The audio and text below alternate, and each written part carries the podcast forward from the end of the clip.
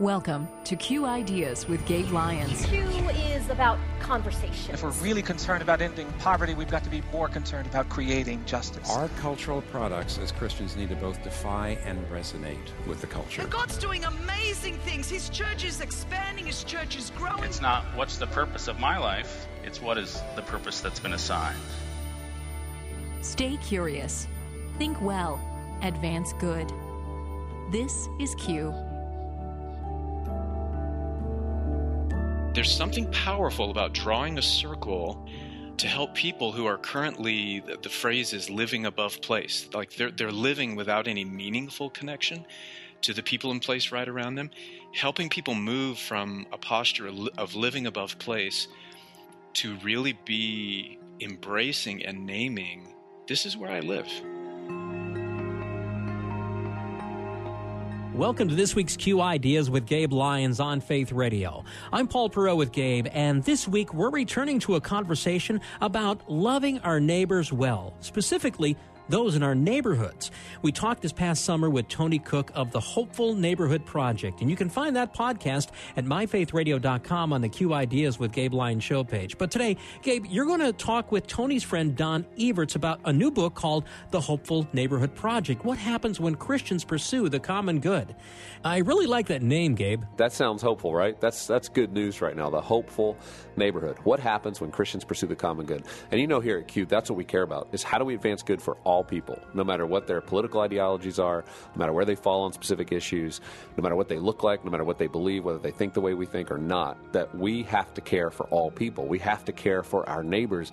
And the future in American life is going to be who can do that best who can really care for our neighbors, who can genuinely connect with them in an authentic way, a vulnerable way that, that truly helps them and all, all people around us understand that we, as people who follow Christ, love them, care for them, want to meet needs, want to bring people together, want to solve problems.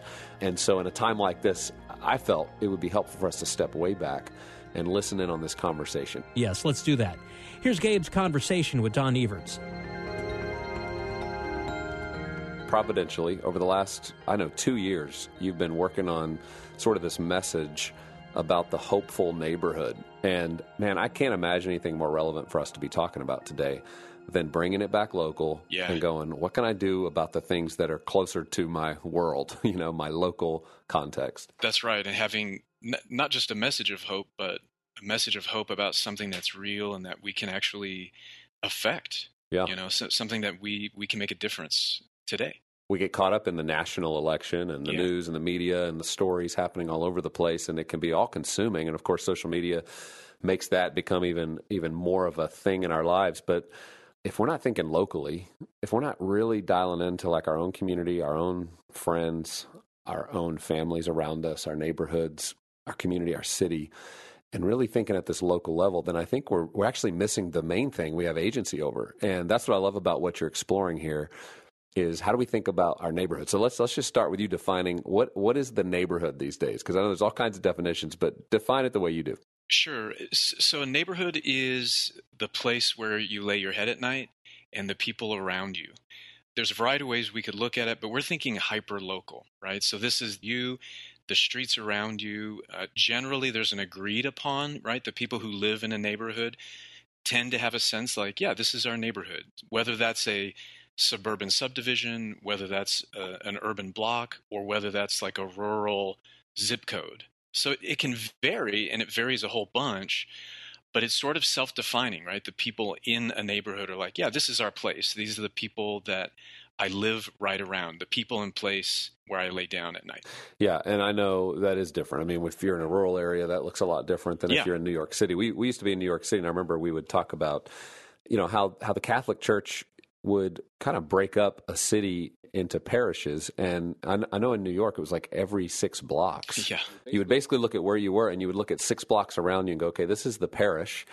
That I live in, that I'm responsible to. And, you know, of course, when you break it up on a grid like New York City, it's pretty easy to sort of break it down and go, okay, this Yeah. is it. This Yeah. is the shopkeepers. These are the restaurants. These are the workplaces, the religious gathering spots, and it and the parks. And it, and it starts to make it simple. I do think as we move out into suburbia, into rural, it starts to get a little more complicated. And, and I think just framing it in that way of, hey, here, here's my community. These are the people I'm doing life with, the people I'm crossing paths with at the coffee shop, at the Yeah. restaurants that I frequent. Like these are the people that are part of my life. And talk talk a little bit about what do you think is possible for us as human beings to just sort of have in our mind's eye these communal relationships. How big of a number is the ideal number of people? Yeah, I mean that, and the tricky thing about that is it does vary. So, so giving a single number may work in an urban environment, but not in a suburban, et cetera. And and so I think it has to do with. I mean, you said something key: the people that you rub up a, against in your normal rhythms of life, right? So, so it's people that you you actually recognize them.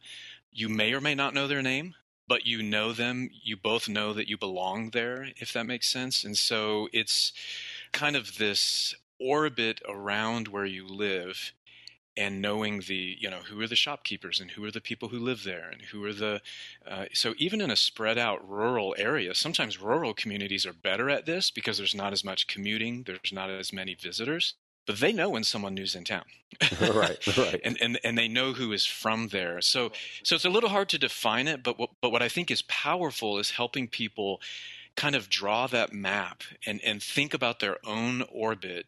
What's the place and people who are right around me? That that concept of parish actually is a pretty powerful one because it, it brings with it a sense of naming and claiming this is my place and the christian perspective on parish has always been and we're kind of like god entrusts Yeah. everyone within this orbit to us whether that's the people whether that's the the businesses whether that's the systems the the schools the institutions whether it's the creatures the animals the cows you Mhm. know the pets Yeah. etc the trees the parks there's something powerful about drawing a circle and as I've been doing work with the Hopeful Neighborhood Project, which is stemming out of this research I was writing about, we even have to do training to help people who are currently the, the phrase is living above place, like they're they're living without any meaningful connection to the people in place right around them, helping people move from a posture of of living above place to really be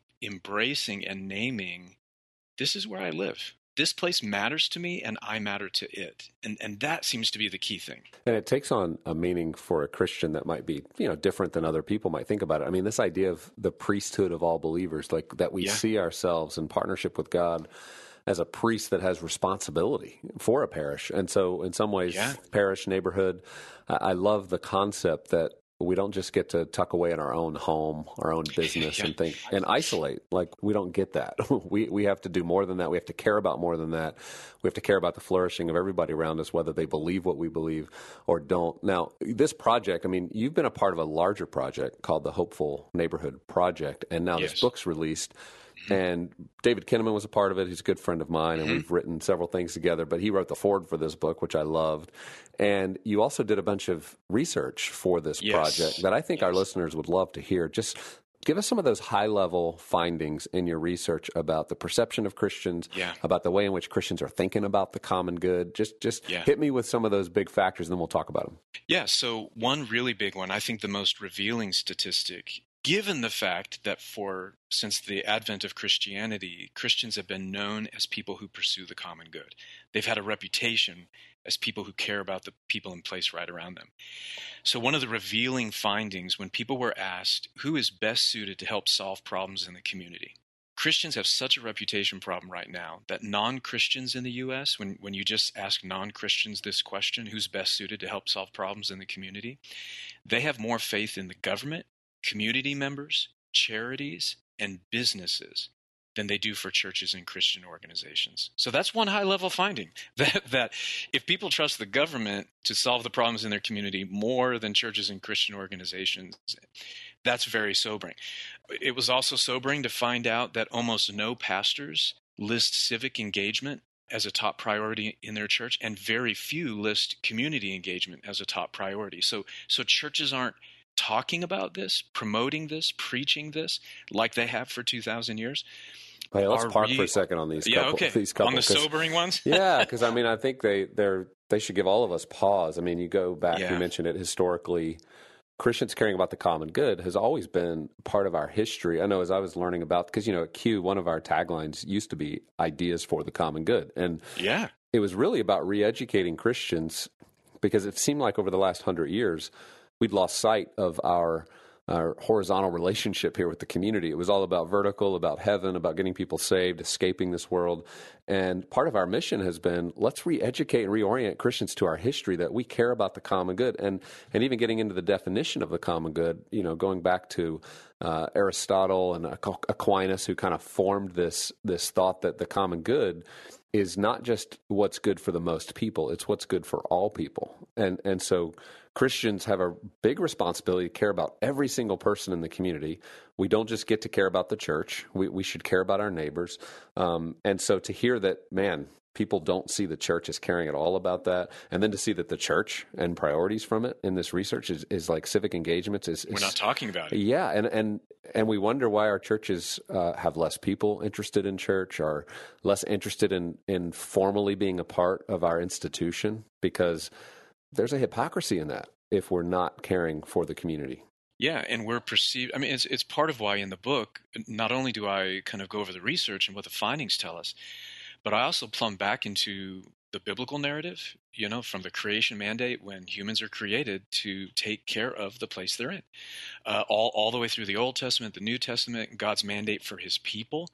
That they seek the welfare of the city, that they promote the common good. To, I mean, from the teachings of Jesus, right? Pe- people will see your good deeds and they'll give glory to your Father in heaven. So I explore that, and then also just the rich church history where people were still doing that. right? Christians talked about it. The earliest preachers, they talked about this. That the highest form of following Jesus is pursuing the common good. That's the language that they had, and so part of what the research is doing is maybe it's a wake up call. I, I, I, that, that's my hope is that the research provides a sort of look in the mirror that says, man, we've lost this like vibrant, important, key part of what it means to be God's people and what our place in society and as citizens and as neighbors is supposed to be. And you look at the divisiveness around us. What a time in history for Christians to reclaim this beautiful bridge building, hopeful, God given mandate to pursue the common good. And it's going to take work. I mean, this isn't one of those Yeah. things. You don't change perceptions by some new brand campaign. It it, Yeah, it that's right. changes by people having a different experience with Christians, a different experience with That's their local church. That that's not what they're thinking it's going to be, and it kind of shocks them, and they go, "Wow." These people really do care about Yeah. me. They care about my needs. They don't just care about me showing up at their church or me becoming a Christian. They care about what, what we're doing here. It does remind me, too, I mean, just thinking historically, because I think so many of us are looking back now and trying to you know, go back and understand what did the history of the church look like in its best moments, and Yeah. how do we reimagine that in the season that we're in right now? But but one of the great moments, I mean, you think about monasteries. When you look at where these monasteries were located, many times in their communities they were life giving. Like people, Yeah. people started Yeah. to settle around monasteries because the monasteries were providing life for the community. They were gardening and providing food and vegetables. They were a place that was bringing religious life into the community. They they were there to bless the people who were there. They were there to welcome in strangers and care for people and give them a place to stay.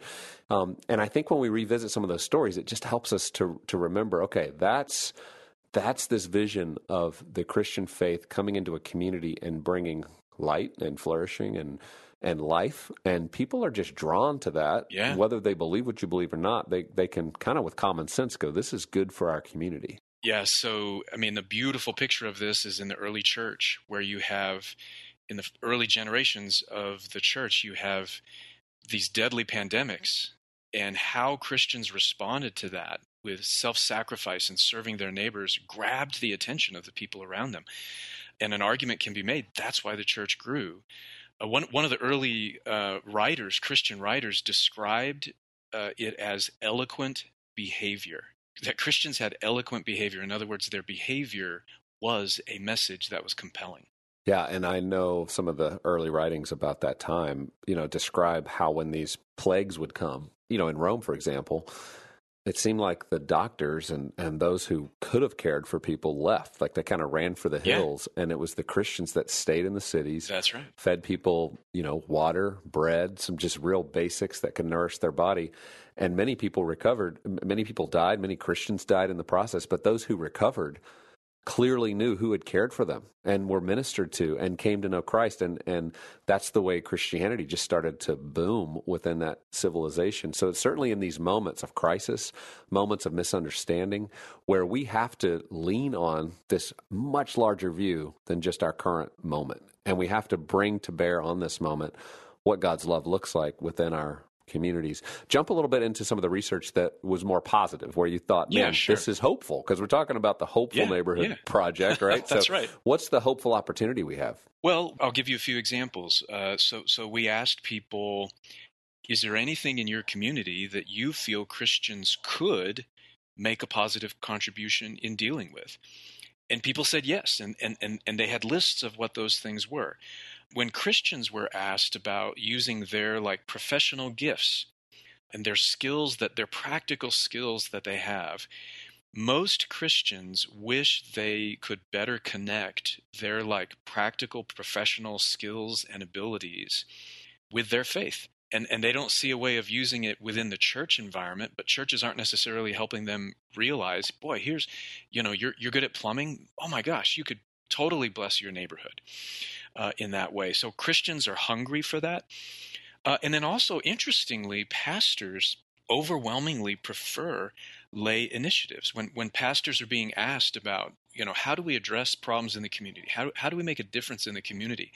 Most pastors believe that lay people just taking the initiative where they live is is the more hopeful and helpful way of going. So Yeah. one final one I would say is that we found that people who are doing this, Christians who are pursuing the common good, testify that it helps them grow closer to God. So if people feel this tension like, well, we at our church we want to focus on, you know, nur- nourishing our faith and growing as Christians, not on making a difference in the community. That's actually a false dichotomy. The research tells us that by giving your life away, by making a difference in your community, your relationship with God is enriched and, and grows more vibrant. Yeah, and I think there is just a complete misunderstanding in a lot of churches of how community even builds. I mean, we talk about community groups and Yeah. let's build community, and many times the solution to that is sitting in a circle and talking to each other, you know, about a book or something. right. And the fact is, community builds when you're working on things together, when you have projects to work on, when you have problems to solve, when you go out and spend that Saturday together serving uh, an elderly uh, woman who's a widow and needs help in her yard, in her garden, uh, painting her house, or you go serve that local school that's got a need they can't afford, but the church comes together and pulls their money together and says, We're going to clean the school and paint the school. You know, these are some of the ways we've seen churches over the years really start to engage communities to where the community itself says, Please stay here. We need your help. We need we need the people in your church to mentor our children after school because nobody's helping them with their reading. And so I, I've seen so many encouraging projects where churches are taking the lead on that. Even community gardens. I mean, I think about a season right now where yeah. where food supply is like a, a little bit of a question this year with COVID. And we we at our recent Q had had a gentleman who leads helping churches re- reimagine their landscape. And how could all that grass that's sitting there be utilized for a garden for the community? It gives elderly people something maybe to do and pour their time into and volunteer once they're retired. It's healthy, and then it also provides food for people. And and so there's all kinds of creativity. But if we just wait for the church to direct it, I think this is your point. If we wait for the Yeah. church to organize it, institute it, decide it's a church program, we'll be waiting forever. Yeah. And I think that's one of the good opportunities right now where the church is having to re-ask its questions. Um, who are we? Who do we serve? Why do we exist? Yes. Is it just about a Sunday morning meeting or something more? And I think in asking those questions now, this idea of release that you're describing, where we, we really empower the people in our church to say, whatever burden God's put on your heart, run after it. Tell us how to support you. Yeah. Like with your your volunteering, your time, wherever you're going to partner. We don't need to recreate the wheel. We need to be embedded in the community. And when we see that sort of thing happening, I mean, there's a there's an excitement that people have, an enthusiasm. They're proud of their church because they're showing up in the real issues of their community and their neighborhood. and that's what's hopeful right i mean it's it's it's win win win your faith is grown your fellowship with other believers is, is strengthened the reputation of the church improves. You now have more relationships, trusting relationships with non Christians in your life. You know, when, when I do evangelism training, one of the major barriers that exists for a lot of Christians in sharing the gospel in word is that they don't have trusting friendships with non Christians. Well, this is a perfect way to do that, right? Stand shoulder to shoulder with your non-Christian neighbors. This is something you can do with your non-Christian neighbors.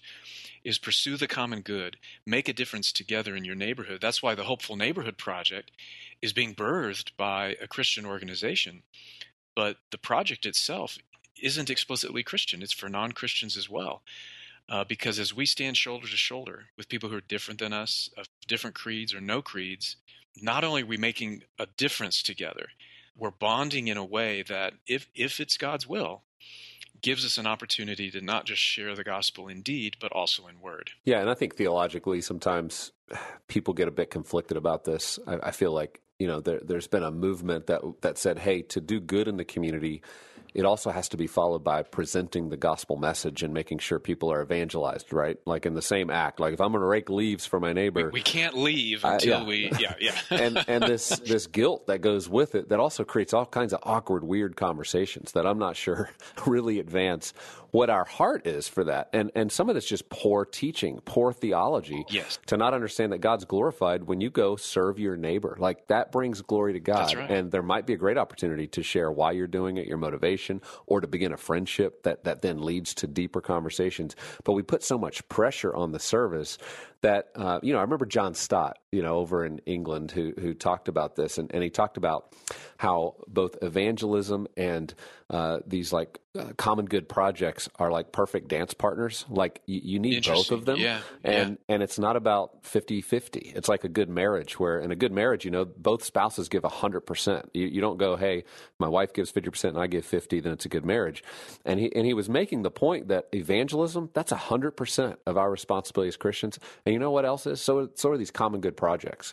That's 100% of what God's called us to do. We're supposed to do both yeah. and trust the Holy Spirit to move and, and not be ashamed of any of it. We, we should be bold when yeah. the Spirit calls us to describe sure. why we do what we do. But I, I think for too long, a lot of Christians have, have got caught up in this idea that, man, to do service without working in like the plan of salvation to right. the conversation means we're not serving God well. And I, I think you're right to take a long term view of let's build relationships. Let's go work alongside people and start to build friendships and trust through those friendships. There's going to be the moments. There's going to be the crises. There's going to be the opportunities where people are asking the bigger questions. That's right. And now you've got a relationship of credibility where you can walk into that. I love how you conclude this book, this idea of this little patch of ground paint that picture for people um, before anybody gets overwhelmed with what we're talking about. Let's let's right. let's kind of help them see like how this is possible for all of us, and I especially think in this moment, this week, this will really be hopeful for people. This little patch of ground, I mean, to think hyper local. You know, what's on the news is is the global, the national, all those things. The reality is, we're called to make a difference by God in the place where He's put us. So the encouragement is for people to say, just draw a circle around you and some of the people in the place around you.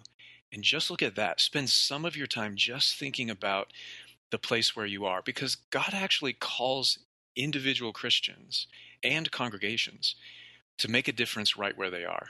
And that, right, you can look at your few neighbors, you can look at the few businesses, you can look at what are some of the gifts that exist in this place right around me.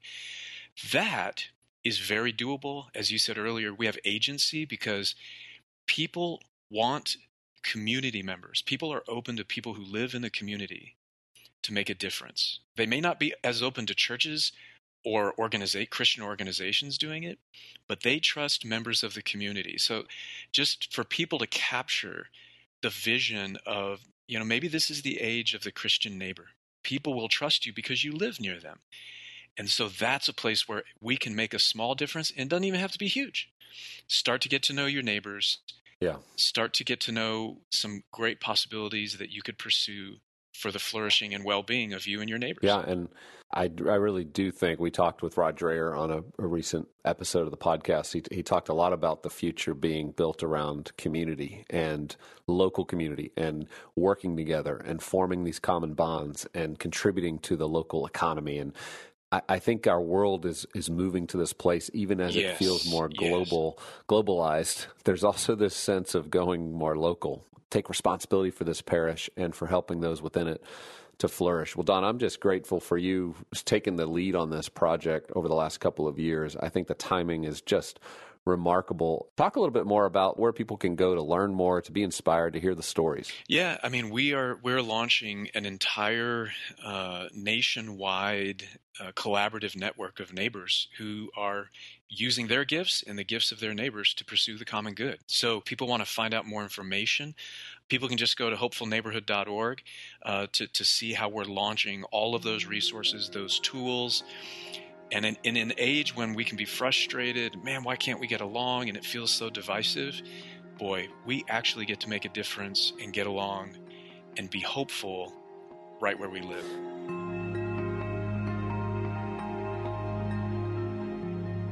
This is Q Ideas with Gabe Lyons, and that was Gabe's conversation with Don Everts of the Hopeful Neighborhood Project.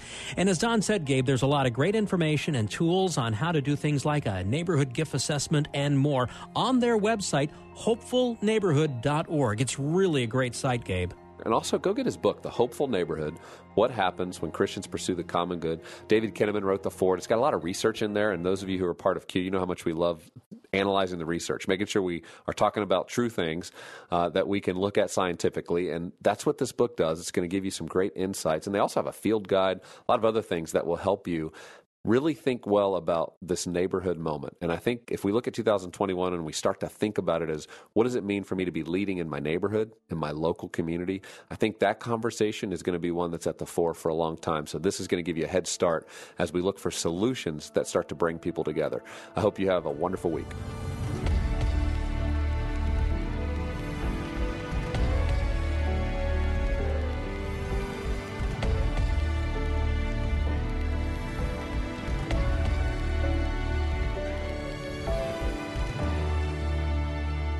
Q Ideas with Gabe Lyons is made possible in partnership with Faith Radio and Northwestern Media.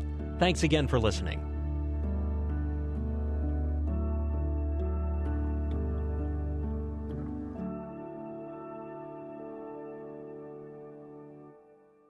Thank you for listening to the Q Ideas with Gabe Lyons podcast. These conversations are available because of listener support. You can make your gift now at myfaithradio.com. To avoid missing future editions of Q Ideas with Gabe Lyons, subscribe to the podcast today at iTunes or on your podcast player. And thank you for sharing this audio link with a friend and growing the impact of Q Ideas with Gabe Lyons.